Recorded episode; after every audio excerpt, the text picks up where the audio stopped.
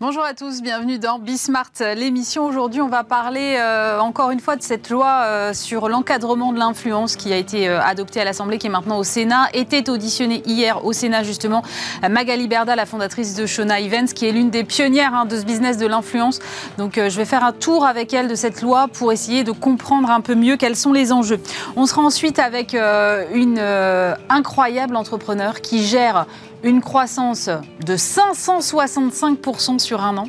Euh, elle fait déjà 17 millions d'euros de chiffre d'affaires quasiment. Elle s'appelle Kelly Massol et c'est la CEO des secrets de Loli. Elle viendra m'expliquer justement comment elle gère cette hyper croissance. On s'intéressera à une nouvelle filière qui est la filière de l'orge responsable et tracée qui est proposée euh, par une marque de bière actuellement. On verra comment est-ce qu'on met en place et à quels enjeux correspond euh, exactement cette filière de l'orge tracée et responsable. Et puis on terminera avec une innovation française, une euh, innovation mondiale d'ailleurs. Ce sont les rollers électriques d'Atmos Gear. Le fondateur de cette entreprise, Mohamed Soliman, viendra nous en parler avec l'enthousiasme qui le caractérise. C'est Bismart l'émission, c'est parti.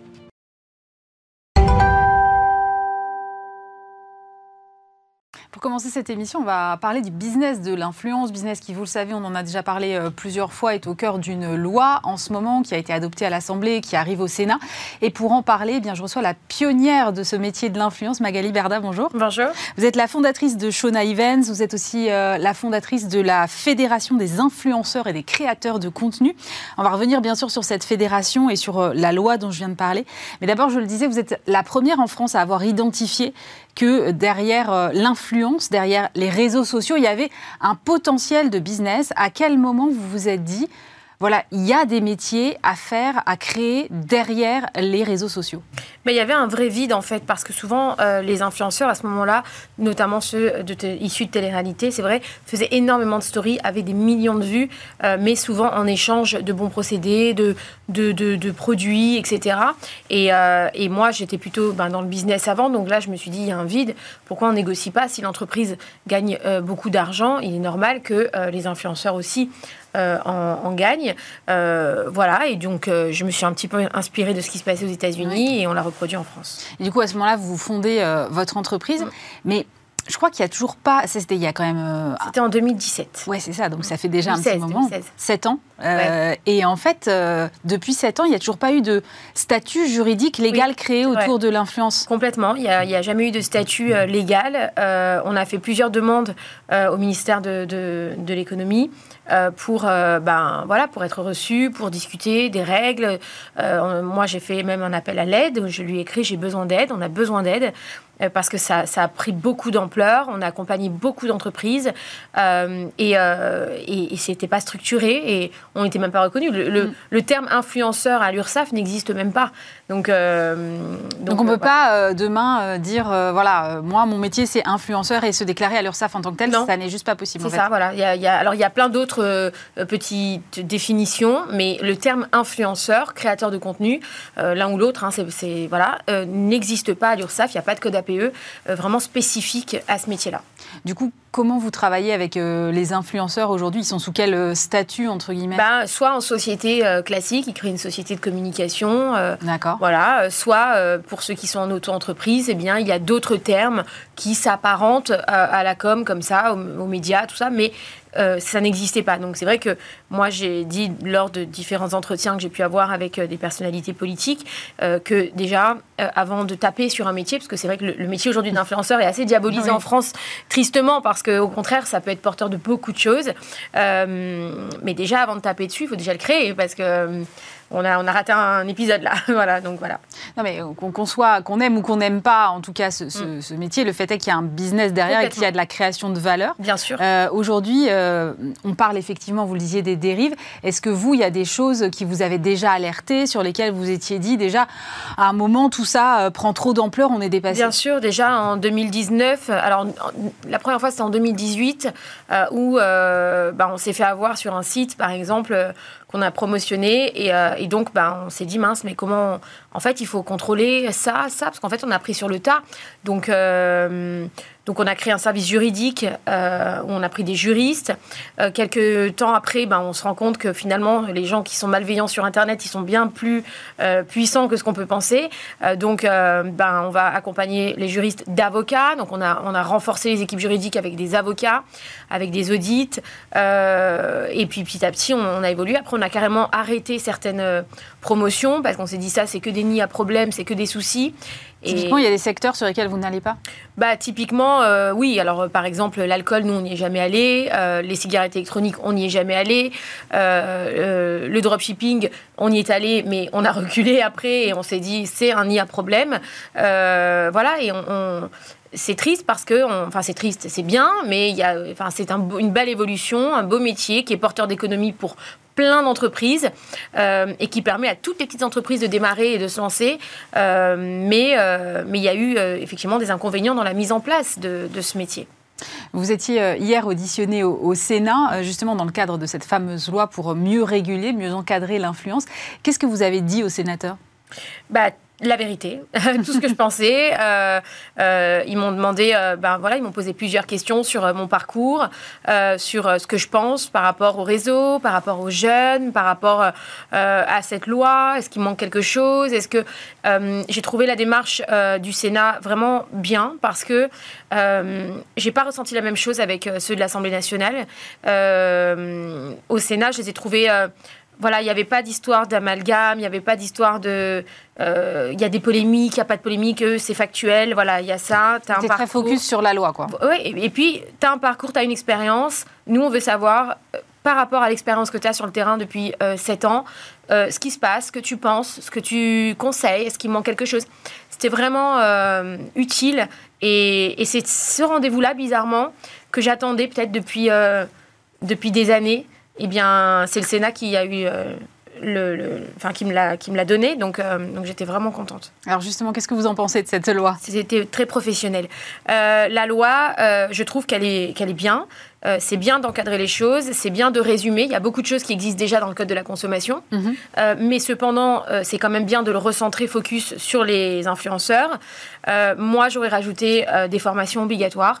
Euh, parce que je pense qu'il y a un problème de formation, très simplement, parce qu'il y a beaucoup de choses qui existent déjà dans le code de la consommation, mais on va pas se mentir, les influenceurs, même moi, même les agences, ne connaissent pas forcément euh, tous les points du code de la consommation par cœur, puis la publicité, puis voilà, il y a plein de, choses. Donc c'est très bien de recentrer une, loi sur les influenceurs, mais il manque cette formation qui va pouvoir euh, euh, être en continu, parce qu'Internet est un, milieu et un monde très grand, très vaste, qui va vite, où les, mauvaises idées vont bien plus vite que la normale.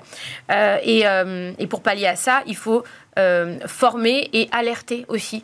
Je pense qu'il faut créer des alertes aussi, des suspicions de fraude. Attention, ce secteur-là, par exemple le dropshipping, typiquement, si on avait été accompagné, les CPF, c'est pareil, il nous, nous manquait peut-être des infos. Quand on a eu les infos, après, bah, tout c'est... Mais on voit qu'il manque quelque chose. Donc, euh, et c'est sur le marché entier. Enfin, je pense que c'est trop facile de dire non, mais nous, on n'a pas fait ça. Non, mais vous, vous n'avez pas fait ça, mais vous avez fait d'autres choses pas bien. Nous, on a peut-être fait d'autres choses pas bien. Tout le monde a fait quelque chose de pas bien. Vraiment, il ne faut pas se taper dessus. On est là pour euh, construire et pour avancer tous ensemble.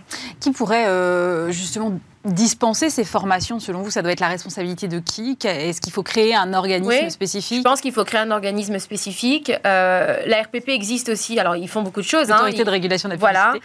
ils font déjà donc le certificat de, d'influence responsable. D'influence responsable. alors, on le passe une fois, mais en fait, à mon sens et par mon expérience, je pense que ce n'est même pas suffisant parce que, encore une fois, on a vu ce phénomène de dropshipping, après ça s'est arrêté, après il y a eu les paris sportifs, ça s'est arrêté, après il y a eu la NFT, après il y a eu le trading, après il y a eu le CPF, et dans six mois, il y aura autre chose. Donc en fait, on va faire passer un certificat à un influenceur, mais sur Internet, c'est rempli de personnes malveillantes qui ont des idées qui vont bien plus vite que, la lumière. Donc, il faut constamment les accompagner. C'est pas une fois, c'est constamment. Donc, je pense qu'il faut créer une autorité euh, spéciale pour les influenceurs parce qu'ils sont nombreux aujourd'hui et que, ça a un impact euh, énorme. Chaque erreur peut avoir un impact énorme. Donc, il faut, contrôler ça et il faut vraiment être dédié aux influenceurs. Euh, comme le fait la RPP avec la publicité télé. Quand vous vendez une publicité à la télé, elle n'est pas diffusée tant qu'elle n'est pas validée par la RPP. Ça prouve bien qu'il y avait des choses à, faire, parce que sinon, ils ne seraient pas derrière eux. Euh, et ben, je pense que les influenceurs, il faut aussi avoir quelqu'un comme ça qui nous, qui nous bride et qui nous aide. Je vous ai écouté, moi, hier euh, au Sénat, il y a quelque chose que j'ai relevé euh, dans, ce que vous disiez, c'est que vous, pour, vous étiez pour aller jusqu'à une radiation en cas de faute répétée. Vous pouvez expliquer ce point? Bah, Je pense que euh, quand si on forme les influenceurs, qu'on leur apprend, euh, parce qu'un influenceur, c'est une personne qui vient de tout milieu, qui vient, et c'est ça aussi qui est joli, c'est la diversité. C'est que les réseaux sociaux, c'est la diversité. Mm. Il y en a pour tout le monde. Euh, il y a de tout. Euh, voilà, il y a des bacs plus 10 comme des, des non-bacs. il, y a, il y, a, vraiment de tout. Et, et donc, il y en a qui ont des connaissances plus fortes que d'autres. Et c'est pas un jugement, parce qu'au contraire, c'est ça qui est magique et c'est ça qui est fort. Mais je pense qu'à partir du moment où une personne est formée à les informations, euh, et, et, est encadré, mais ne respecte pas les règles, eh bien oui, une fois, deux fois, trois fois. Après, les plateformes, il faut qu'elles rentrent en, jeu et qu'elles disent que cette personne est dangereuse pour les gens et pour les consommateurs. Et je pense que c'est là où il faut un lien entre les, les, plateformes et les, autorités et les agences et les influenceurs. Aujourd'hui, il y a une il y a une coupure entre, entre ces mondes-là. Il y a des clans qui se sont créés. Alors, il y a les créateurs de contenu à gauche, les influenceurs à droite, qui, ceux qui veulent pas s'appeler influenceurs, euh, les agences qui se disent éthiques et qui jugent les autres qui sont pas éthiques alors que finalement, ils se connaissent même pas. Euh, et je pense que ça, ça va pas. Et c'est triste parce que ce métier-là, il est beau. Euh, il, apporte, plein de choses sur plein de domaines et il faut arrêter les, cases. Et c'est malheureusement un peu le problème en France, c'est qu'on a tendance à mettre tout le monde dans des cases. et il faut avancer, être solidaire et se dire que quand il y a des mauvais élèves qui font exprès, eh bien, il faut les radier. Et comme ça, au moins, le, métier n'est pas entaché. Voilà, c'est tout. C'est pas plus compliqué que ça, en fait. C'est comme un petit peu la police. dans un état normal, euh, il y a la police, il y a des règles, des condamnations. Enfin, voilà. Bah, sur Internet, il faut créer, tout ça. Voilà. Quel est justement votre rapport avec les, plateformes euh, aujourd'hui? Comment est-ce que vous dialoguez avec elles déjà? Parce qu'il faut effectivement, euh, si on va jusqu'au point euh, que vous défendez, il faut pouvoir impliquer les plateformes. Ben, c'est difficile parce que vous avez dans telle plateforme une personne qui vous aime pas, donc elle veut pas vous recevoir. Mais manque de bol, ben, on représente quand même des millions de followers, donc c'est inconscient de pas nous recevoir. Enfin, c'est dangereux. Donc vous avez l'autre qui a écouté les polémiques de un tel, donc ils veulent pas vous recevoir. L'autre, elle vous aime bien, donc elle vous parle. En fait, on n'est pas dans, un, dans, une cour de récréation. Il faut arrêter. Euh, le monde de l'influence, c'est pas une cour de récréation. Il faut arrêter de, faire des trucs, des tribunes où on va taper sur l'un, taper sur l'autre. Non, c'est pas comme ça que ça marche. Et je pense qu'il faut être bien plus intelligent que ça et que euh, chacun doit prendre ses responsabilités. Je pense que tout le monde a fait euh, des choses bien et des choses moins bien, peut-être sans, la volonté de le faire. et moi, la première, et certains aussi, et d'autres aussi.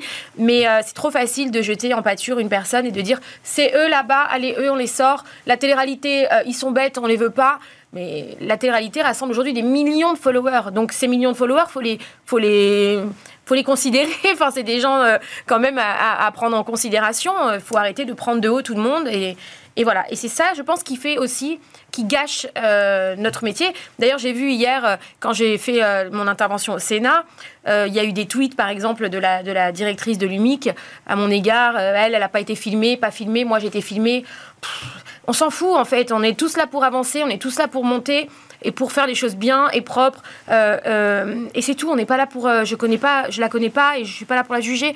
Et j'aurais aimé que ben on me juge pas non plus sans me connaître. Mais bon, voilà, c'est comme ça. Justement, sur toutes ces polémiques, il y a des choses que vous regrettez. Vous vous dites bon bah là peut-être j'ai été trop loin ou là j'ai pas bien fait attention ou là j'aurais dû faire peut-être différemment. Est-ce qu'il y a des choses qui que vous avez envie de changer en tout cas dans ce business aujourd'hui? Regretter non, parce que euh, je pense qu'on a vraiment fait du maximum et du mieux qu'on pouvait pour euh, faire les choses correctement. Et d'ailleurs, on s'est autorégulé euh, et c'est difficile de se réguler seul parce que quand on a personne qui vous aide à côté, quand on fait des appels à l'aide aux autorités et qu'on vous répond pas et qu'on vous donne pas l'heure, ou alors qu'on vous calcule pas et deux ans après on se réveille en disant oh là là, il y a un drame aux influenceurs. Ah oui, mais si vous nous aviez répondu en temps et en heure, si vous vous étiez occupé de nous quand je vous l'ai demandé, bah peut-être qu'on aurait pu éviter tout ça. Les responsables, c'est qui finalement? C'est moi? Non, parce que moi j'ai alerté, j'ai demandé. Donc, donc regretter, non. Par contre, évoluer, oui, bien sûr, il faut évoluer, il faut, il faut et c'est ce qu'on demande, je pense, tous, euh, toutes les fédérations, les, tous les influenceurs, euh, du moins la majorité. Et puis ceux qui n'ont pas envie d'évoluer, qui n'ont pas envie d'aller euh, dans le droit chemin, eh ben, il faut qu'ils en payent les, les, les conséquences. Il n'y a pas de sujet. Voilà. Euh, sur ces évolutions, euh, vous avez donc euh, monté une fédération qui est la fédération des influenceurs et des créateurs de contenu. Est-ce que déjà vous pouvez peut-être expliquer la différence entre les deux termes pour ceux qui ne seraient pas familiers avec ces terminologies? bah, Je vais être très très transparente avec vous. Pour moi, il n'y en a pas. je, les, je, les, ai marqués pour une question d'ego pour tout le monde parce qu'apparemment, il y en a qui veulent s'appeler créateurs de contenu, d'autres qui sont d'accord de s'appeler influenceurs. C'est juste pour dire cette fédération elle est ouverte à tout le monde. Voilà, qui que vous soyez, nous on n'est pas là, moi je suis pas là pour dire, toi tu viens de tel milieu, t'es éthique, t'es es propre, enfin c'est-à-dire t'es politiquement correct, on va, te prendre avec nous. Toi, t'es un peu mal vu parce qu'il y a des polémiques, toi, on ne veut pas. C'est pas comme ça qu'il faut faire, parce que les réseaux sociaux sont remplis de polémiques. On les arrêtera pas. Les réseaux sociaux sont remplis de, Malheureusement, ça, c'est encore un autre problème qu'il faut gérer avec les plateformes. Mais euh, je pense que ce qu'il faut penser, c'est que ces gens-là, quel que soit le milieu d'où ils viennent, quelle que soit leur, euh, leur façon de faire, ils ont des millions de followers et ils ont des millions donc de consommateurs. Et donc pour protéger les consommateurs, il faut les accompagner, il faut les aider. Donc moi, ces créateurs de contenu et influenceurs, vous êtes les bienvenus, c'est la même chose. Nous, on est juste là, la fédération est là pour les accompagner, leur donner les règles, leur répondre, leur, donner un, un service juridique, pour les conseiller, pour leur dire ce qu'ils ont droit de faire pas faire. Et c'est comme ça qu'on va protéger les consommateurs et qu'on va se protéger nous-mêmes d'ailleurs. Donc euh, voilà, et c'est juste la différence entre euh, les, autres, enfin l'autre fédération, c'est que moi je suis pour la régulation pour tout le monde euh, et, et pour dire on est censé être tous ensemble. On vient pas tous du, même milieu, on n'a pas tous les mêmes mais c'est pas grave en fait. C'est, c'est, À la fin, vous faites tous le même métier. Ouais, à la fin, on fait tous le même métier et il faut se tendre la main et il faut, il faut avancer. Encore une fois, bah, peut-être que nous, on a fait du dropshipping en 2018, en 2019. Eux, non. Mais peut-être qu'eux, ils ne mettaient pas le hashtag sponsorisé en 2019 et nous, on le mettait. Donc, on prévenait les consommateurs qu'on était payés. Donc, vous voyez, chacun a fait des trucs euh, plus ou moins euh, bien. D'autres ont fait euh, des jeux de casino. nous, non. donc, voilà, c'est... Et je suis pas, moi, je suis pas la police. Voilà, je tape sur personne. Je dis juste, si vous avez envie d'aller dans le bon sens, eh bien, nous aussi, et on est là pour s'entraider. Sur la régulation, il y a un secteur euh, qui est interdit euh, dans la loi, c'est le secteur de la chirurgie esthétique. Vous êtes en accord avec ce point? Complètement. Alors, moi, euh, j'ai été accusée de prôner la chirurgie esthétique. Alors, j'ai jamais fait de publicité pour la chirurgie esthétique. Alors, je, fais bien la différence entre, par exemple, une injection, c'est pas de la chirurgie, c'est de la médecine, et la chirurgie, c'est une mmh. opération. la chirurgie esthétique est totalement interdite, enfin la promotion du moins. c'est pas parce que j'ai fait des plateaux télé où j'ai dit qu'à 40 ans j'assumais avoir fait de la chirurgie esthétique que je fais de la pub pour un chirurgien ou pour de la chirurgie esthétique. Ça, c'est juste. Euh, enfin voilà. Mais encore une fois, il y a des amalgames, etc. Et bien sûr que la promotion de la chirurgie esthétique est interdite. Et Shona Evans n'a jamais passé aucun contrat, n'a jamais encaissé un seul euro, ni négocié une opération gratuite en échange de promotion. Voilà. Ça, c'est une certitude et c'est c'est concret. Donc, euh, il peut y avoir tous les contrôles qu'il peut y avoir. Il n'y a aucun souci là-dessus. Donc, euh, donc, bien sûr qu'il faut, il faut aller là-dedans. Euh, je, regarde aussi un peu ce qui se passe à l'étranger et j'avais le sentiment, mais peut-être vous allez me dire le contraire, qu'il n'y a pas de réglementation équivalente à l'étranger. comment est-ce qu'on va faire quand on devra gérer des influenceurs étrangers qui pourront faire la promotion qui, de produits qui, en France, sont interdits pour les influenceurs français? Ben, on va s'adapter, on va, se renseigner auprès des avocats, on va poser des questions et, euh, et, on, fera, on fera ce qui est possible de faire. On s'adaptera. Voilà, si c'est possible, on le fera. Si c'est pas possible, on le fera pas. Il faut, il faut regarder quoi? Il faut regarder euh, la domiciliation entre guillemets de l'influenceur, c'est-à-dire s'il est en France ou pas. Ou faut regarder plutôt sa communauté, savoir à qui s'adresse. Je pense qu'il faut regarder la communauté euh, et et on a des moyens de savoir ça Oui, bien sûr. Sur les réseaux sociaux, vous avez des statistiques. Donc, vous voyez le pourcentage par pays euh, d'abonnés. Voilà, donc vous avez des influenceurs qui ont 80% euh, d'abonnés français. On sait très bien que quand ils parlent, ils vont s'adresser à des Français. Euh, et puis, il y a aussi l'agence. Si l'agence est en France, je pense qu'elle doit être aussi liée aux règles françaises. voilà, après, on ne peut pas demander à une agence, je ne sais pas, une agence euh, allemande de s'adapter aux, règles françaises si elle s'adresse à des influenceurs allemands, bien sûr. Si elle s'adresse à des influenceurs français, les influenceurs français doivent respecter le droit français. Donc, euh, mais si une agence allemande s'adresse à un, influenceur allemand, ben, ça c'est chacun. Chacun chez soi. Chacun chez soi, hein, on en a déjà assez ici à gérer, là, des problèmes. Donc, euh. vous, vous parliez de ces polémiques qui vous ont fait perdre, je crois, enfin, divisé par trois, je crois, votre chiffre d'affaires. Non, c'est pas les polémiques. En fait, ça, c'est une phrase que j'ai dite qui a été mal, encore une fois, mal, l'occasion. C'est qu'en fait, c'était l'année dernière, mm. à complément d'enquête, où j'ai dit on n'a pas eu peur chez Shona Evans mm. de 2019 à 2020 et de 2020 à 2021 à diviser le chiffre d'affaires en refusant des sites avec notre propre régulation. C'est-à-dire que nous, on a dit, voilà, ces sites-là, on arrête. Ça, on arrête. Ça, on arrête. Ça, on arrête. Forcément, on gagne moins d'argent. Mm. C'est logique puisqu'on arrête. Mais c'est un choix qu'on a fait. C'est-à-dire que nous, on a eu des tonnes de propositions, euh, euh, plusieurs centaines de milliers d'euros de promotion, euh, de budget com, qu'on a refusé parce que notre juriste nous a dit ça c'est pas bon. Alors on les a retrouvés chez les concurrents, hein, mais au moins chez nous ils n'y étaient pas. Donc on a accepté et on a fait ce choix de diviser notre chiffre d'affaires en deux ou en trois suivant l'année parce qu'on est devenu beaucoup plus rigide, beaucoup plus strict, parce qu'on s'est auto-régulé. Et c'est ça que j'ai expliqué, c'est pas du tout les polémiques. Euh, voilà, après, la, euh, la polémique de cette année, donc euh, liée au cyberharcèlement que j'ai eu, bien évidemment, m'a empêché de travailler pendant plusieurs mois et m'a empêché, enfin, encore de, de, c'est normal. Donc euh, voilà, c'est deux choses différentes. Mais quand je me suis exprimée sur la, la baisse de mon chiffre d'affaires, c'était vraiment. Dans ce cadre-là. Euh, voilà. Et du coup, aujourd'hui, euh, vous avez repris votre indépendance. Vous étiez auparavant au sein d'un plus grand groupe. Oui. Comment va votre business aujourd'hui? Écoutez, et quelles sont vos perspectives? Il va, euh, il va, il va. Euh, on avance, on essaye, euh, on se bat. Je pense qu'aucune entreprise avec un an d'harcèlement comme on a eu, de dénigrement comme on a pu subir, vraiment injustifié et vraiment ciblé sur notre société. Et hum, je pense qu'aucune entreprise n'aurait pu déjà survivre à ça. Euh, de la part des médias, de la part des, gens du web, de la part de plusieurs personnes. Et j'aurais aimé que euh, justement le ministère de l'économie aussi nous tende la main parce qu'on est quand même une entreprise française qui euh, développe et qui crée de l'économie en France, des emplois, etc. Mais bon, ça c'est encore un autre sujet. mais on se bat et j'essaye de me relever, j'essaye d'avancer. C'est difficile parce que quand psychologiquement on essaie de vous atteindre tous les jours sur votre famille, sur votre vie, euh, qu'on vient vous casser votre bureau, qu'on vient vous casser votre voiture, qu'on balance votre adresse, votre numéro, là encore hier soir ils ont balancé encore mon numéro de téléphone et celui de mon conjoint, euh, et que du coup vous faites harceler sur votre portable toute la nuit, etc. Des menaces de mort dans tous les sens, des menaces de mort sur vos enfants, des appels au viol. Euh, comment vous avez la tête à travailler correctement? Donc, euh, bien sûr qu'on est fatigué et bien sûr que, mais parce qu'ils savent vous taper et ils savent que, ben, en faisant ça, voilà, bon, après, ça, c'est une enquête qui est en cours. Il y a eu 23 arrestations et je remercie les services de la gendarmerie euh, euh, pour, pour ce travail incroyable. Et voilà, j'attends, j'avance, j'essaye, je me bats. Merci beaucoup Magali Berdra. Je rappelle que vous êtes la fondatrice de Shona Event et la fondatrice de la Fédération des influenceurs et des créateurs de contenu. Merci, Merci beaucoup. Merci à vous.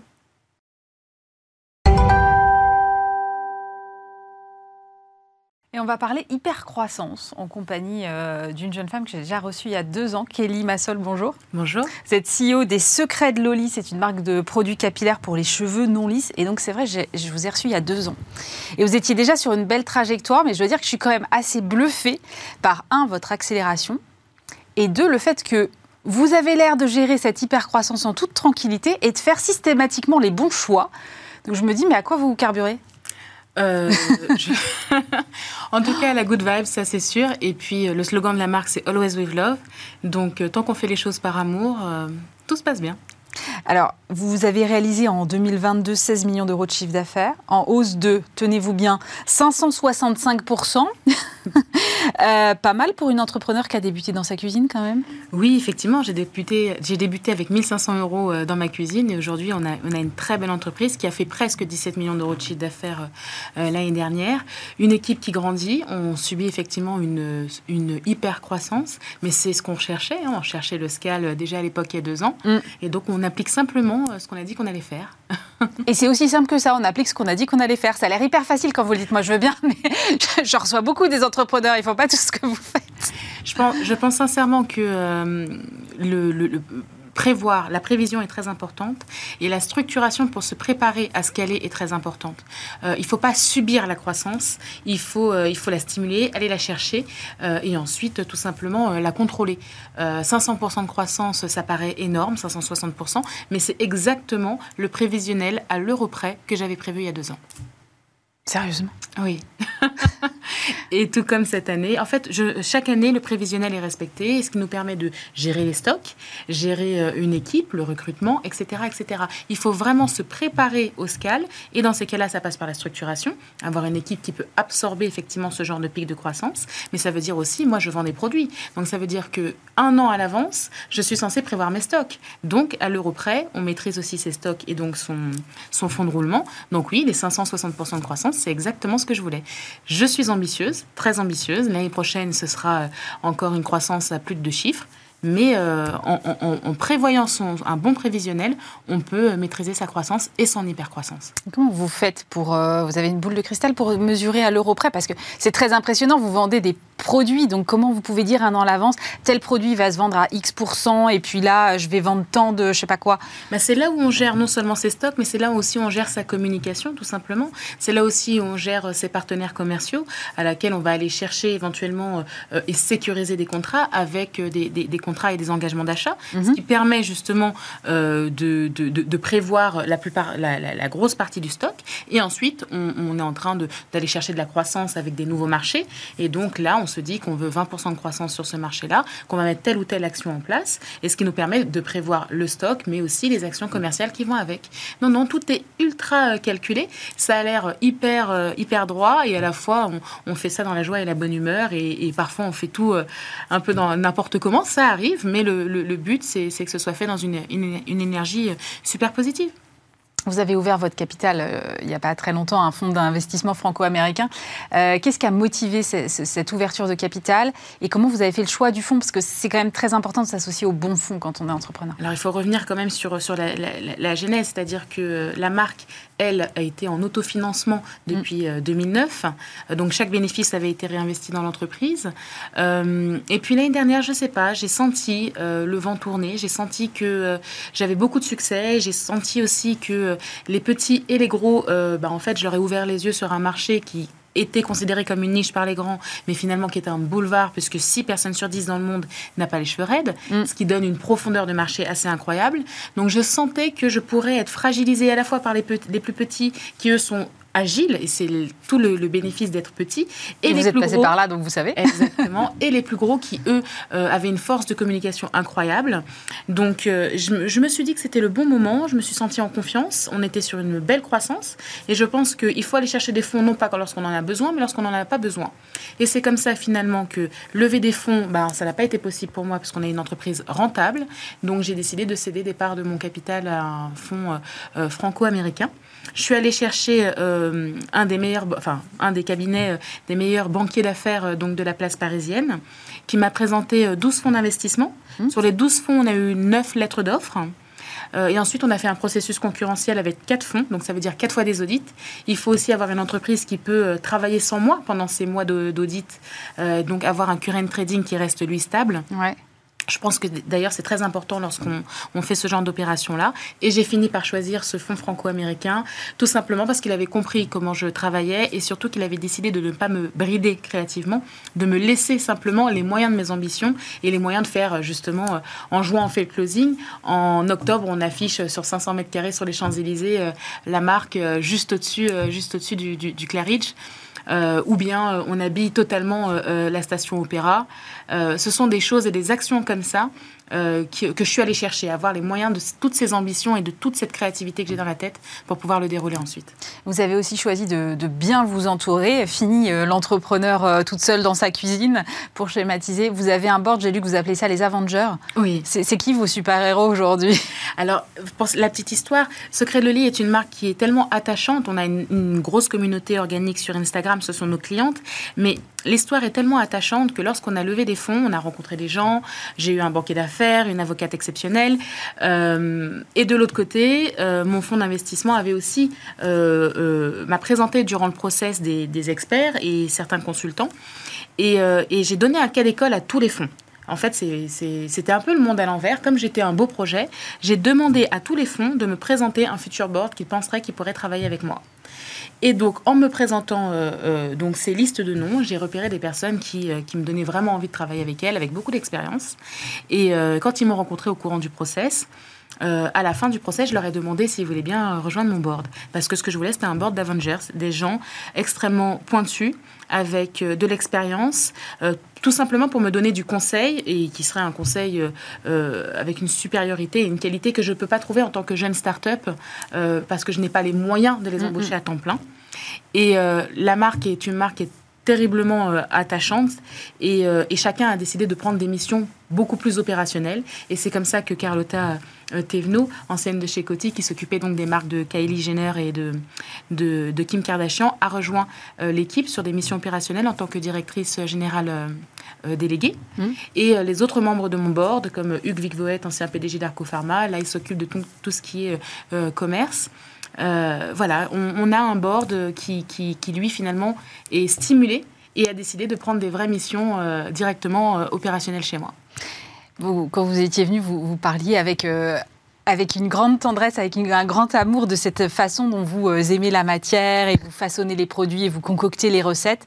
Quand on gère une entreprise qui est rendue au niveau où vous l'avez amenée aujourd'hui, est-ce qu'il reste euh, du temps euh, à cette jeune femme qui était dans sa cuisine pour retourner en laboratoire concocter des nouvelles recettes aujourd'hui? C'est très difficile, c'est très difficile parce qu'il y a plein de nouveaux projets, c'est extrêmement excitant. Et puis surtout, qui dit, qui dit LBO dit aussi ben, nouvelle fonction, nouvelle organisation organisation, structuration, mm. rapport, des choses extrêmement, euh, extrêmement embêtantes qu'on fait pas forcément par plaisir, mais euh, voilà, c'est ça le, prix de la structuration. C'est moins de labo pour moi, mais par contre, la règle et le but de cette année, qui est une année de structuration pour pouvoir scaler, parce qu'on va encore scaler, on se prépare à scaler cette année et l'année prochaine, euh, c'est que au bout de cette année de structuration, je puisse revenir définitivement à mon laboratoire euh, donc euh, voilà, je suis obligée de passer par un peu moins de labos, mais le but c'est de structurer mon équipe, une équipe d'innovation aussi.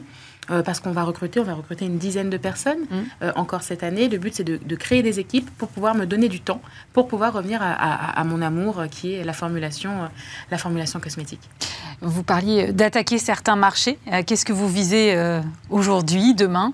Alors, notre but, hein, c'est de prendre toute la profondeur du marché en France. Hein. On est devenu leader en deux ans euh, sur le, le, cosmétique naturel pour cheveux, euh, pour cheveux à texture. Euh, donc, le but, c'est de continuer vraiment à prendre nos parts de marché directement en France et de partir à l'international, d'où aussi ce fonds franco-américain pour avoir cette expertise et, et, nous aider à nous développer à l'international.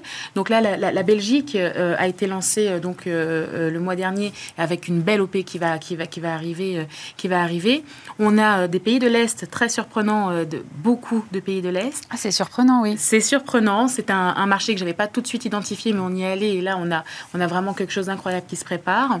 Euh, fin d'année, enfin Q3, on a les Émirats Arabes Unis avec le groupe Chaloub que nous avons signé, où on va effectivement être vendu chez Faces, qui est l'équivalent de Sephora là-bas. Mhm. Donc, beaucoup de choses en Europe encore qui se préparent, mais aussi en delà des, des frontières européennes.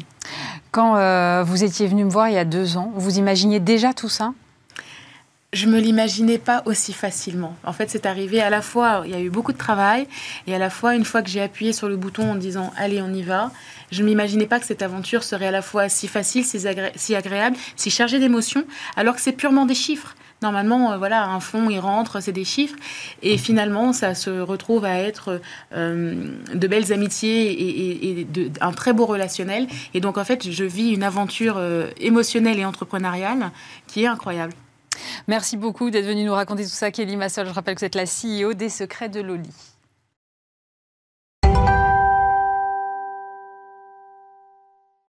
Et euh, j'accueille maintenant Agnès euh, Dantonnet. Bonjour. Bonjour. Vous êtes directrice des affaires publiques et du développement durable chez Cronenbourg, brasserie euh, française qui appartient au groupe InVivo. C'est 25% du marché de la bière en France, c'est ça? Quelque chose comme ça? Oui, alors quasiment, mais le, la brasserie Cronenbourg appartient au groupe Carlsberg. D'accord. Et c'est Carlsberg qui fait 25% Et en fait, euh, euh, Cronenbourg en France occupe à peu près 25% euh, du marché de la bière. C'est ça. Donc on va rappeler quand même avant toute chose que la bière et l'alcool sont à consommer avec modération, mais ce qui nous intéresse, c'est qu'il y a l'une de vos marques, puisqu'il y a effectivement plusieurs marques, dont 1664, donc, qui met aujourd'hui en avant une filière d'orge responsable tracée en France. Donc moi, je voudrais bien comprendre ce que c'est concrètement qu'une filière responsable et tracée. Alors peut-être juste avant de répondre précisément à cette question, donc effectivement la marque c'est 1664 est la première marque du portefeuille de Cronenbourg et représente environ 10% du marché de la bière en France. Quand on parle de filière d'orge responsable tracée, euh, en fait tout l'enjeu euh, qu'on a eu c'était de regarder quel poids aujourd'hui qu'elle euh, représentait l'agriculture, euh, d'abord dans notre empreinte carbone et plus globalement, euh, je pense que le sujet crucial, c'est de quelle agriculture a-t-on besoin pour continuer à assurer la durabilité de toute notre filière d'approvisionnement dans un contexte de réchauffement climatique, dans un contexte aussi de paupérisation du revenu des agriculteurs. Donc en fait, c'est vraiment à l'origine, ce sont ces questions qu'on s'est posées. Et on a travaillé pour cela avec le fournisseur de, de, Cronenbourg, donc qui est effectivement le groupe Soufflé, mm. qui est notre fournisseur depuis plus de 30 ans. Euh, en, en, essayant de construire avec eux un nouveau modèle, euh, donc qui ne s'oppose pas forcément aux pratiques anciennes. Je pense que c'est très important quand on parle de pratiques agricoles de jamais opposer les modèles. On pense aujourd'hui qu'il y a des choses qui doivent évoluer euh, et qu'il y a des agriculteurs qui ont déjà engagé une transition de leurs pratiques pour aller vers euh, moins d'intrants chimiques euh, pour préserver la biodiversité des sols, pour réduire l'empreinte carbone liée euh, à l'exploitation des, parcelles agricoles. Donc en fait, on est, on est vraiment parti de là. Et avec Soufflé, qui avait déjà une expérience sur une filière blé, on leur a demandé s'il était possible de construire une filière autour de l'orge, sachant que pour la première marque de notre portefeuille, l'enjeu que nous on avait, c'est d'avoir un impact maximum. Quand tout à coup vous arrivez à entraîner quasiment 10% euh, du marché de la bière sur une filière d'orge, euh, et ben, ça veut dire que l'impact, vous, vous, êtes vraiment en train de le construire. Donc, sur quoi on s'est intéressé En fait, sur des pratiques dites agroécologiques. Euh, l'agroécologie, en fait, c'est un principe, donc on ne va pas forcément rentrer dans le détail. Je puis d'abord, je ne suis pas une experte du sujet, mais ce sont des pratiques agricoles qui visent, je dirais, si on devait faire les choses assez simplement, qui visent d'un côté à réduire l'empreinte carbone, de l'autre à restaurer la biodiversité des sols. Donc la mhm. biodiversité, c'est vraiment tous les micro-organismes qui sont dans le sol euh, et qui visent aussi à permettre au sol de mieux, mieux capter l'eau euh, au moment de la pluie. C'est vraiment des, grands principes. Et pour ça, il y a des nouvelles pratiques qui peuvent se mettre en place. Je vais vous en citer quelques-unes, comme par exemple euh, d'avoir ce qu'on appelle du paillage, c'est-à-dire que vous recouvrez les sols. Il y a aussi des, des rotations de cultures qui sont privilégiées. Euh, pour introduire de la biodiversité, ça peut être de mettre en place des nichoirs. Euh, donc il y a tout un ensemble de pratiques agricoles qu'il faut mettre en place, qui nécessitent des investissements et du coup qui se construisent, euh, je dirais, dans la durée. Et surtout aussi, ce qui est intéressant, c'est que la démarche est très pragmatique. C'est-à-dire que, en fait, l'agriculteur, c'est celui qui sait le mieux ce qui, peut, ce qui correspond à son sol euh, et ce qu'il peut faire ou pas. Donc, l'enjeu aussi, c'est d'accompagner et d'être vraiment dans une démarche de progrès continu. Donc, c'est pour ça qu'on a démarré euh, donc, pour les cultures 2023, donc avec les premières plantations en 2022. Euh, et qu'on s'est fixé pour objectif d'arriver à 100% d'orge euh, pour 1664 issus de ces pratiques agroécologiques en 4 ans, c'est-à-dire à horizon 2026. Donc on a commencé avec 45 agriculteurs mmh. pour monter jusqu'à 250 agriculteurs en 2026. Et en 2026, on aura couvert environ 5000 hectares, 25 000 tonnes d'orge. Euh, et donc une filière tracée, c'est que derrière, on permet en fait aux consommateurs, via une application, euh, de, bah, de, télécharger le QR code et de pouvoir remonter en fait euh, jusqu'à la zone où l'orge a été cultivée. Mais est-ce que ça va aller jusqu'au champ? Est-ce que, que, je vais savoir euh, que dans quel champ Alors, on va pas jusqu'à la parcelle. Ça va pas forcément jusqu'à la parcelle, mais vous allez jusqu'à une proximité de, de parcelle, parce que ensuite chaque agriculteur il met sa production en commun avec d'autres. Donc vous arrivez à remonter assez loin dans la filière, mais pas jusqu'à la parcelle proprement dite. Est-ce que je vais avoir des portraits de l'agriculteur, par exemple? Est-ce que c'est est -ce c'est ça l'idée? Est-ce que je vais avoir des, euh, des petits témoignages de l'agriculteur euh, qui est... Absolument, et donc c'est déjà disponible sur euh, l'application. Donc il y a quelques agriculteurs qui ont accepté de témoigner et d'expliquer bah, ce qu'ils faisaient, ce que, ce que aussi de redonner, je dirais, de la visibilité au métier d'agriculteur. Et, ce que, et, et c'est d'ailleurs eux qui parlent le mieux des pratiques qu'ils mettent en place. Donc ça, vous y avez accès absolument à travers l'application. Comment euh, vous, avez fait pour, euh, euh, techniquement monter cette application et, pouvoir comme ça suivre le fil? Parce que j'imagine que c'est quand même compliqué. Vous brassez je ne sais pas combien de tonnes d'orge chaque année. Donc, donc comment vous faites pour savoir que sur telle bouteille, vous allez pouvoir récupérer telle zone? Il y, a, forcément une technologie derrière. Alors, il y a une technologie, c'est pas nous qui l'avons fait, hein, clairement. c'est pas notre métier. Euh, donc, on s'est appuyé sur une technologie qui nous a été proposée par le groupe Soufflé qui s'appelle Crystal Chain. Hmm. Euh, et qui, alors après, très sincèrement, je, pense, je, je, n'ai pas l'expertise pour rentrer vraiment dans le détail digital qui permet de faire ça. Euh, mais aujourd'hui, vous avez la capacité, en tout cas, d'isoler des lots. Et en fait, sur votre, c'est pour ça que, dans, en fait, dans l'application, vous devez entrer un numéro de lot parce que en fonction de là où vous êtes, où votre bière vous allez l'acheter, bah, la bière ne va pas être euh, fabriquée à partir du même orge euh, que euh, si vous avez acheté votre bière ailleurs. Donc en fait, vous remontez, vous rentrez votre lot, et ensuite c'est tout le système de la traçabilité qui permet de remonter jusqu'à l'exploitation. Euh, j'ai bien dit l'exploitation et pas forcément la parcelle euh, où l'orge a été euh, cultivée. Donc ça, c'est des technologies qui sont en train de se développer, qui sont effectivement très nouvelles. Donc là, ça, on a lancé nos packaging il y a maintenant, c'est en, cours de déploiement. Mais effectivement, vous êtes obligé de vous appuyer sur des experts, sur des experts en matière de digital. Vous, euh, vous avez dit que vous souhaitiez monter jusqu'à 100% euh, en termes de traçabilité. Euh, comment est-ce que vous allez, vous allez faire ça? Parce que vous, vous, avez donné un chiffre tout à l'heure que j'ai pas retenu, hein, sur le 245, je crois, sur le nombre des... 250. Voilà, sur le nombre d'agriculteurs. Comment vous les entraînez avec vous? Comment, comment vous les motivez sur, sur ces questions-là aujourd'hui? En fait, donc encore une fois, c'est le groupe Soufflé qui a la relation directe avec les agriculteurs. Euh, ce que eux vous disent, et c'est, on a aussi eu des échanges avec certains agriculteurs, c'est que déjà certains euh, se sont engagés euh, eux-mêmes, plus alors parfois par, pour des raisons de conviction, que les pratiques vont devoir évoluer de toute façon, et qu'on est en train de redéfinir de nouveaux standards. Il euh, y, a un gros focus aujourd'hui qui est donné sur le lien entre pesticides, perte de biodiversité. Mmh. On parle, on n'arrête pas, c'est dans l'actualité, euh, mais euh, le manque d'eau. Donc on voit bien de toute façon aujourd'hui que pour que l'agriculture continue à, nourrir la population, il y a des pratiques qui doivent évoluer. Ça prendra du temps. donc il y en a, il y a des agriculteurs qui eux-mêmes ont déjà fait le, on, va dire le chemin. Donc en fait, c'est pas tellement euh, l'enjeu est, pas tellement de les convaincre, parce qu'il y en a en fait pas mal euh, qui sont contents en, fait de pouvoir avoir des débouchés, parce qu'en fait le gros sujet dont on parle, c'est aussi celui à un moment donné du, coût de la transition euh, mhm. et qui finance. Parce que forcément, quand vous adoptez des nouvelles pratiques, vous devez aussi investir dans de nouveaux équipements. Parfois accepter une perte de rendement aussi. Il peut y avoir des pertes de rendement, absolument. Et que tout ça a un surcoût.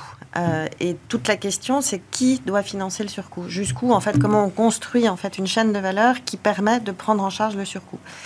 Euh, sachant que l'agriculteur, forcément, il en met aussi, euh, il, investit lui-même au départ, et que des industriels comme nous, bah, nous, on va aussi accepter de payer plus cher et d'avoir des contrats qui prennent en compte une partie du surcoût. Après, sur la construction de, de, de, notre marque, nous, dès le départ, le souhait, c'était de ne pas vouloir en tout cas répercuter ça dans le prix final consommateur. Oui, c'était la question que j'allais vous poser. Euh, parce que euh, là, en tout cas, nous, on l'a fait par, euh, à la fois par conviction, par aussi engagement du groupe Carlsberg, qui a pris un engagement très fort qui est Horizon 2040, que tous les ingrédients qui composent les bières du groupe Carlsberg partout dans le monde soient issus de pratiques d'agriculture régénérative. Donc finalement, on a mis le pied à l'étrier. Euh, voilà. Après, je dois vous.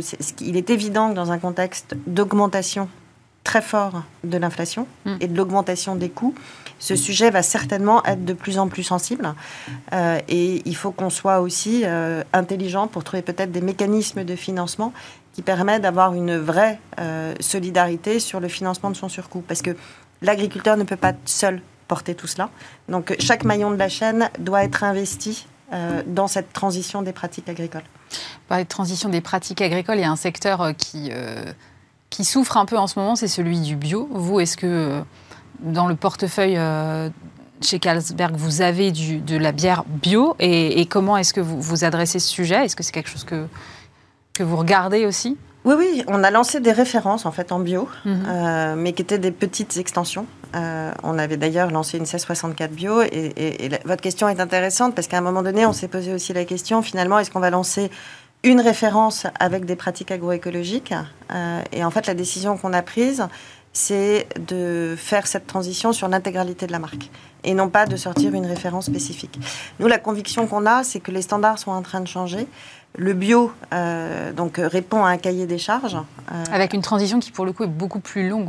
C'est deux ans, je crois, en termes de transition. Oui, c'est une, transition qui est longue. C'est euh, sur certains, il n'y a pas forcément un consensus aujourd'hui sur toutes les pratiques qui sont issues de l'agriculture biologique. Une des questions, c'est notamment la substitution de pesticides chimiques par des, par des, par des pesticides qui seraient plus naturel. Je pense que nous, ce qui nous intéresse, et encore une fois, euh, ce qui est fondamental, c'est de jamais opposer les modèles. Nous, ce qui nous intéresse dans les pratiques agroécologiques, c'est que déjà, vous n'êtes pas enfermé. Il n'y a pas un cahier des charges. Euh, il, y a il y, a un cahier des charges, mais qui n'enferme pas. Qui est plus Ce cahier des charges, euh, en fait, on le fait aussi évoluer en fonction de la réalité des choses. C'est-à-dire bah, en fait, en fonction de parce qu'un agriculteur, il, il, y a des pratiques qu'il peut tester. Euh, et qui ne fonctionne pas. Donc à un moment donné, ce qui ne fonctionne pas, bah, vous devez changer les choses. Donc en fait, euh, et on sait aussi que en fonction des terroirs, en fonction du sol, bah, il y a des pratiques qui fonctionnent et d'autres qui vont moins fonctionner. Donc en fait, les pratiques agroécologiques, c'est vraiment des pratiques qui visent euh, un progrès continu et qui sont basées vraiment sur énormément de pragmatisme. Il y a le, on va dire la finalité, elle est connue. c'est d'arriver en fait véritablement à réduire comme je le disais, les intrants, euh, restaurer la biodiversité. Euh, l'agroécologie ne s'interdit pas d'utiliser des pesticides si on en a besoin. Si à un moment donné, il y a un produit qui est nécessaire pour la transition, on peut l'utiliser. Donc en fait, euh, c'est plus ouvert peut-être que l'agriculture biologique et peut-être que dans l'agriculture biologique, c'est un, un modèle qui est basé sur un gros investissement de l'agriculteur et par un prix consommateur aussi bien plus élevé. Et en fait, la question qui s'est posée aujourd'hui avec l'inflation, c'est qu'à un moment donné, le bio, euh, comme il est beaucoup plus, euh, ça coûte plus cher d'acheter bio que d'autres produits, euh, bah, il y a aussi eu l'impact de l'inflation qui est passé par là. L'idée derrière cette démarche que vous avez engagée, c'est quoi? C'est de créer plus de transparence, de répondre à de nouvelles attentes, de créer un lien de proximité, même s'il est euh, via une appli, euh, entre le, producteur et le consommateur? Comment est-ce que vous voyez les choses? Oui, et je crois que c'est de reconnecter la chaîne, en fait. C'est aussi de... Euh, en fait, tout ce qu'on mange est issu de pratiques agricoles. Et que peut-être que les systèmes, en tout cas alimentaires, notamment dans nos sociétés très industrialisées, on déconnecte, en fait, ont beaucoup déconnecté le consommateur de la réalité de ce qu'il consomme. Et je pense que ce type d'appli, c'est juste de reconnecter. Euh, c'est de reconnecter un consommateur avec toute la chaîne amont. Finalement, nous, on est un intermédiaire. Après, on utilise ces matières premières, on utilise ces ingrédients, on les transforme, on les vend. Euh, mais il est essentiel aussi que le, que le grand public se reconnecte véritablement à l'agriculture. Et c'est ça aussi qui redonnera de la valeur à l'alimentation et qui redonnera de la valeur à tout le travail que font les agriculteurs. Et je pense que la vision qu'on porte, au-delà, alors bien évidemment, elle est, comme je le disais précédemment, elle est très liée à la question du climat mm. et à la question de quel modèle agricole pour euh, continuer euh, à, pouvoir avoir une terre nourricière. Mais il passe aussi énormément par reconnecter cette chaîne qui s'est déconnectée pendant très longtemps. Merci beaucoup Agnès Dantonnet. Je rappelle que vous êtes directrice des affaires publiques euh, et du développement durable chez Cronenbourg, marque du groupe Carlsberg. Merci d'avoir été avec nous. Merci à vous.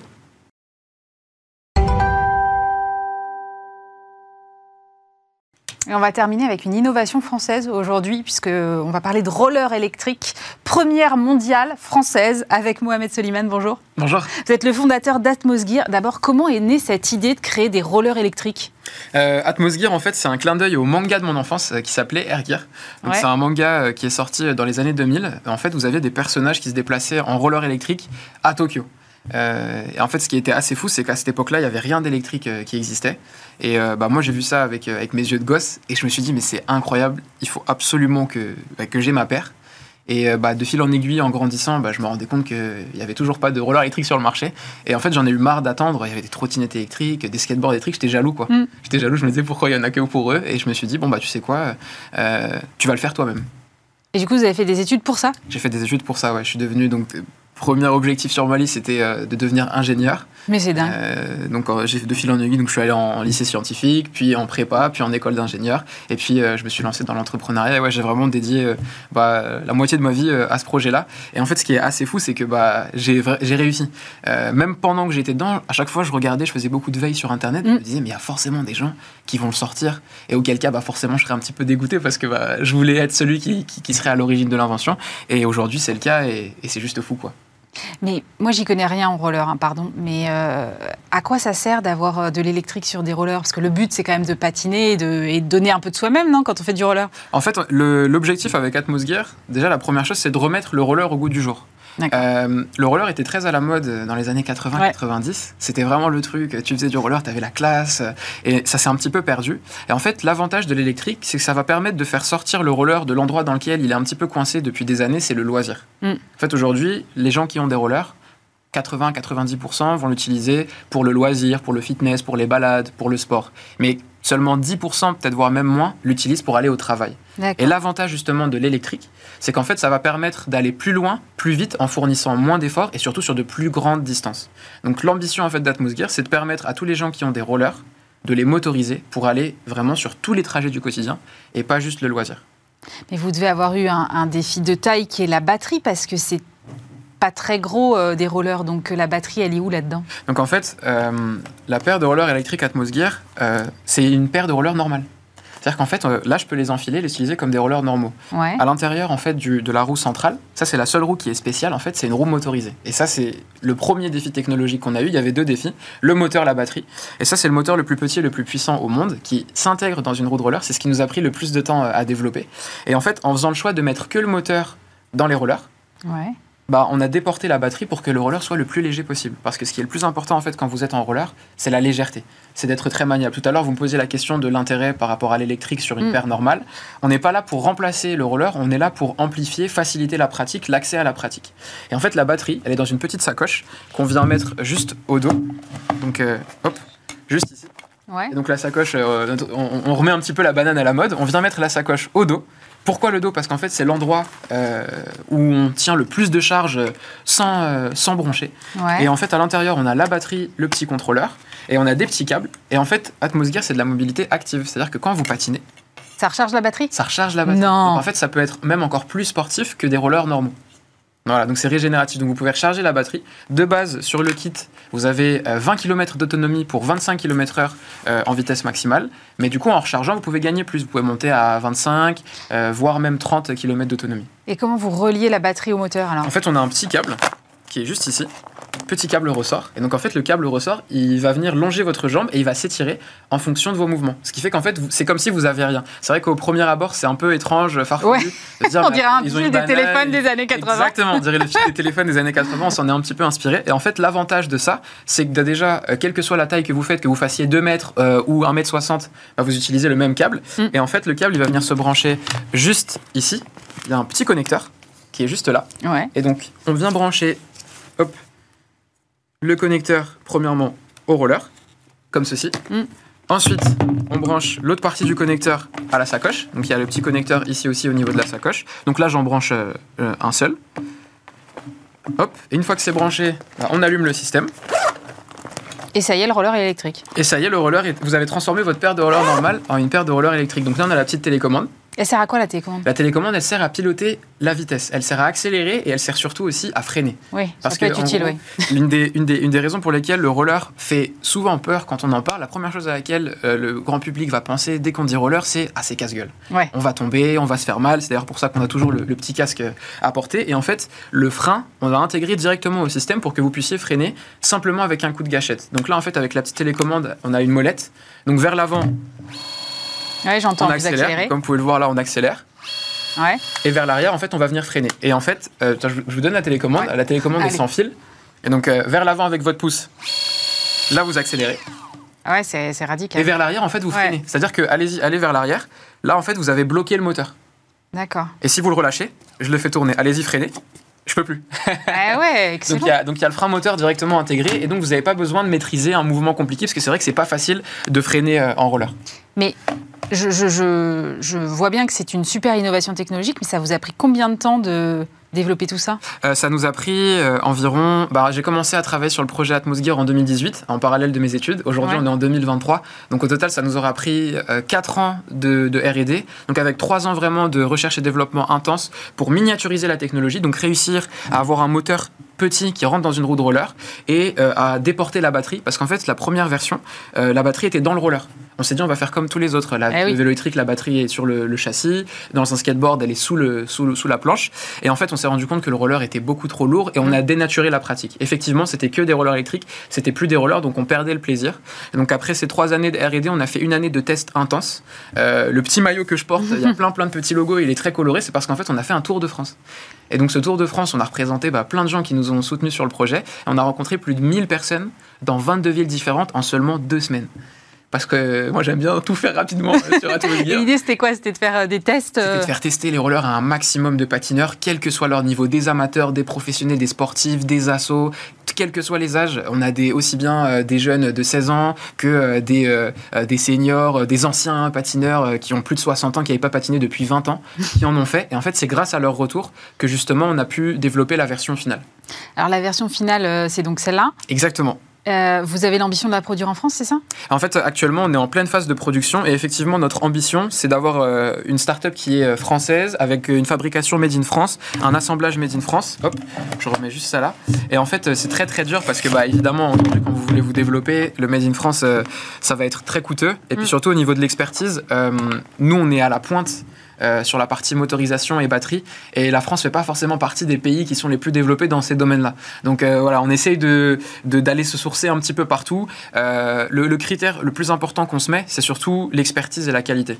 donc à savoir sur la partie roller, etc. Donc on travaille vraiment avec les meilleurs. Vous, en, en termes d'industrialisation, quand est-ce qu'on pourra les acheter? Est-ce que c'est déjà le cas? Euh, bah, c'est déjà le cas. Donc actuellement, euh, les rollers ils sont en train d'être euh, produits. Donc là, on, en fait, on est en train de produire 500 paires et on a financé une partie de la production grâce à notre communauté. Donc en fait, vous avez là actuellement, il y a plus de 270 paires de rollers qui ont été précommandées un petit peu partout dans le monde et majoritairement en France. Donc c'est grâce à ça qu'on a pu lancer la production en janvier. Donc là, au moment même où on parle, il y a toutes les petites pièces détachées qui sont en train d'être fabriquées, les moules, tout est prêt. Et normalement, la livraison, elle est prévue pour fin mai, début juin. donc un petit peu partout. donc normalement cet été. Euh, vous allez voir plein de gens comme ça, avec des sacoches et des rollers électriques en train de, de, patiner euh, bah, en ville. Vous, vous disiez, vous êtes, c'est une première mondiale. Du coup, euh, j'imagine que vous avez les ambitions pour aller très vite à l'international. 300%. Euh, L'objectif d'Atmosgear l'année prochaine, euh, c'est de s'ouvrir à un gros marché qui est l'Amérique du Nord. Euh, ce qu'il faut savoir, c'est que les États-Unis et le Canada, c'est des pays qui sont très friands de roller. Euh, aux États-Unis, il y a la marque Rollerblade qui a carrément mm. bah, démocratisé le roller. C'est d'ailleurs pour ça qu'on dit roller, parce qu'on pourrait aussi dire patin à roulette. C'est vrai. Il y a vraiment le terme est, est, entré dans la culture. Et en notre ambition, bah, l'année prochaine, c'est qu'on ait des Américains, des Canadiens en roller électrique Atmosgear. Et voilà, vraiment pouvoir fièrement dire dans le monde entier que bah, c'est les Français qui ont inventé les rollers électriques et euh, bah, la preuve en est, on était au CES Las Vegas en janvier. Donc on a déjà commencé. C'est la plus jeune start-up, je crois, sélectionnée. Euh... Je... Alors j'ai pas vérifié, mais en tout cas, je sais qu'on est une des start-up qui s'est le plus amusée euh, durant le CES. On a vraiment eu bah, beaucoup de journalistes, plein de curieux qui sont venus. Et en fait, c'est parce que les gens, ils nous disaient, mais c'est vrai que ça n'existe pas, euh, des rollers électriques. Pourquoi on, n'y a pas pensé avant? Pourquoi on les a pas fait? Et bah, moi, c'est toujours, comme c'est ma passion, c'est toujours un plaisir d'en parler. Donc on s'est vraiment amusé au CES et on a pu valider le fait qu'il y a une demande monstre là-bas. Donc l'ambition l'année prochaine, c'est de produire 3000 paires. Donc là, cette année, on est sur 500 paires, plutôt France, Europe. Et l'objectif l'année prochaine, c'est de taper fort, 3000, euh, donc euh, entre l'Europe et euh, l'Amérique du Nord. Bon, vous viendrez nous raconter ça quand vous serez au 3000. Eh bien, j'espère, avec grand, grand plaisir. Merci beaucoup, Mohamed Soliman, fondateur de Atmosgear. C'est la fin de cette émission. Merci de nous avoir suivis. Évidemment, on se retrouve la semaine prochaine. Dès lundi, vous retrouvez Stéphane Soumier, même lieu, même heure. Passez un très bon week-end sur Bismart.